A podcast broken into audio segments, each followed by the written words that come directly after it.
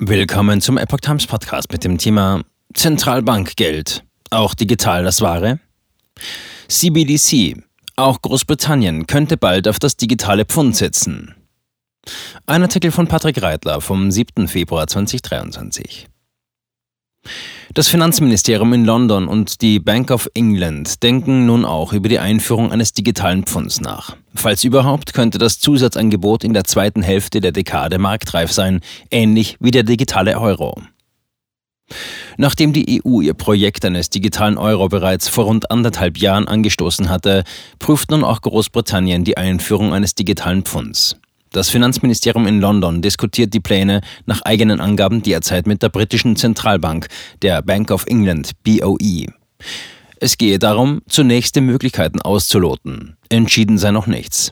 Nach Informationen des Handelsblatts schwebt London momentan kein Ersatz, sondern lediglich eine Ergänzung des gewöhnlichen Bargelds vor. Bargeld wird es weiterhin geben, bemühte sich der britische Finanzminister Jeremy Hunt, Skeptikern entgegenzutreten. Das digitale Pfund werde, wenn überhaupt, frühestens in der zweiten Hälfte der laufenden Dekade kommen. Das digitale Pfund solle nur zur Zahlungsabwicklung dienen, nicht für verzinste Geldanlagen. Den Zugriff auf das digitale BOE-Pfund kann man sich in London über das Smartphone vorstellen. Dazu müsste das private Handy mit einer Software für Zahlvorgänge ausgestattet werden, einer sogenannten E-Wallet, elektronische Brieftasche. Auch eine Smartcard-Version werde angedacht. Die großen Vorteile lägen nach Ansicht der britischen Zentralbanker darin, eine neue, simpel zu verwendende, leicht zugängliche und vertrauenswürdige Bezahlmethode zu verkörpern, die sowohl im Einzelhandel als auch bei Online-Käufen genutzt werden könne.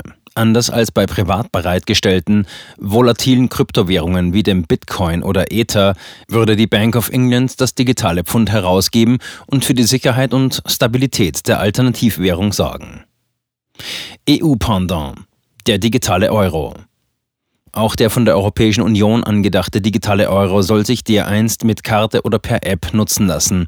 Klar sei schon jetzt, dass so ein rein digitaler Euro leicht zugänglich, robust, sicher, effizient und rechtskonform sein sollte, heißt es auf den Websites der EZB. Er müsse zudem ein Höchstmaß an Datenschutz bieten. Nach Angaben der EZB hatte eine entsprechende Untersuchungsphase bereits im Oktober 2021 begonnen. Bis Oktober 2023 soll feststehen, ob, wie und wann ein digitaler Euro ausgegeben werden könne. Auch die möglichen Auswirkungen auf den Markt seien bis dahin zu erforschen.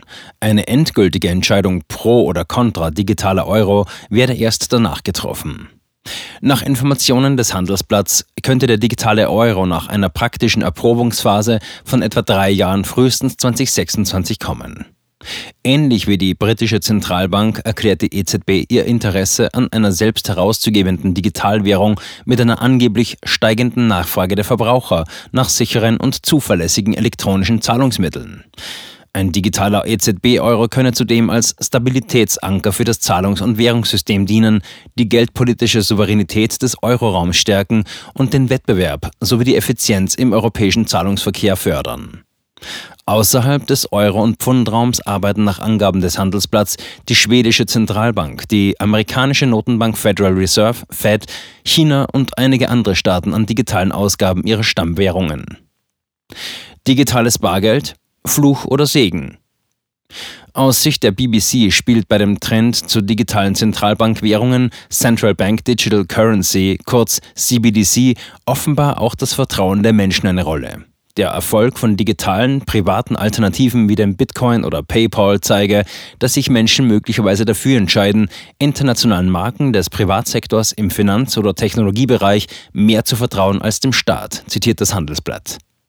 Zentralbankwährungen liefen Gefahr, geschwächt zu werden, wenn sie in diesem Punkt nicht für Regeln sorgten. So befürchteten Finanzaufseher, dass Geldwäsche, Steuerhinterziehung oder Terrorfinanzierungen ohne ihren Einfluss leichter möglich würden. Für Digitalgeldskeptiker klingen solche Argumente der Zentralbanker wenig überzeugend.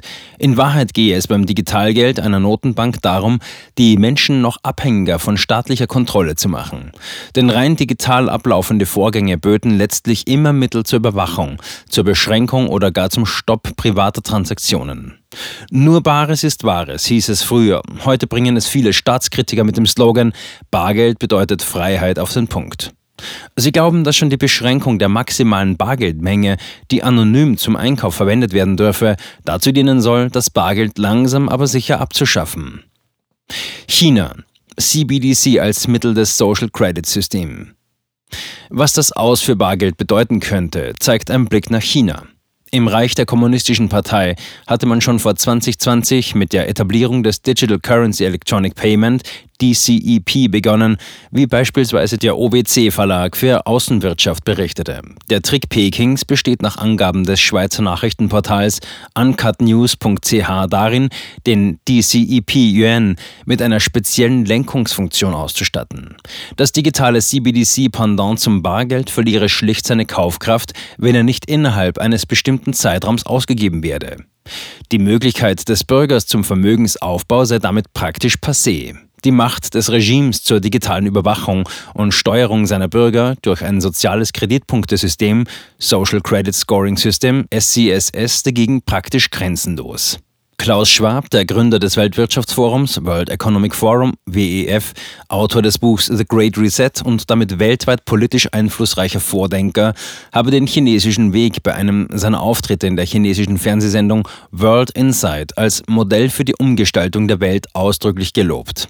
Damit bleibt Schwab offenbar seiner Linie treu, Kapitalismus und Sozialismus im Sinne des Wohlstands für alle Menschen zu verschmelzen, wie unter anderem auf den Websites der deutschen Wirtschaftsnachrichten zu lesen war. Bundesfinanzminister Christian Lindner hielt Gegnern des digitalen Euro schon vor Monaten auf Twitter entgegen, es ist keine Rede davon, das Bargeld abzuschaffen. Im Gegenteil, wir arbeiten daran, dass der geplante digitale Euro in Sachen Privatheit dieselben Eigenschaften hat wie der gedruckte und geprägte Euro. Deutschland gut 1,5 Billionen Euro bar im Umlauf.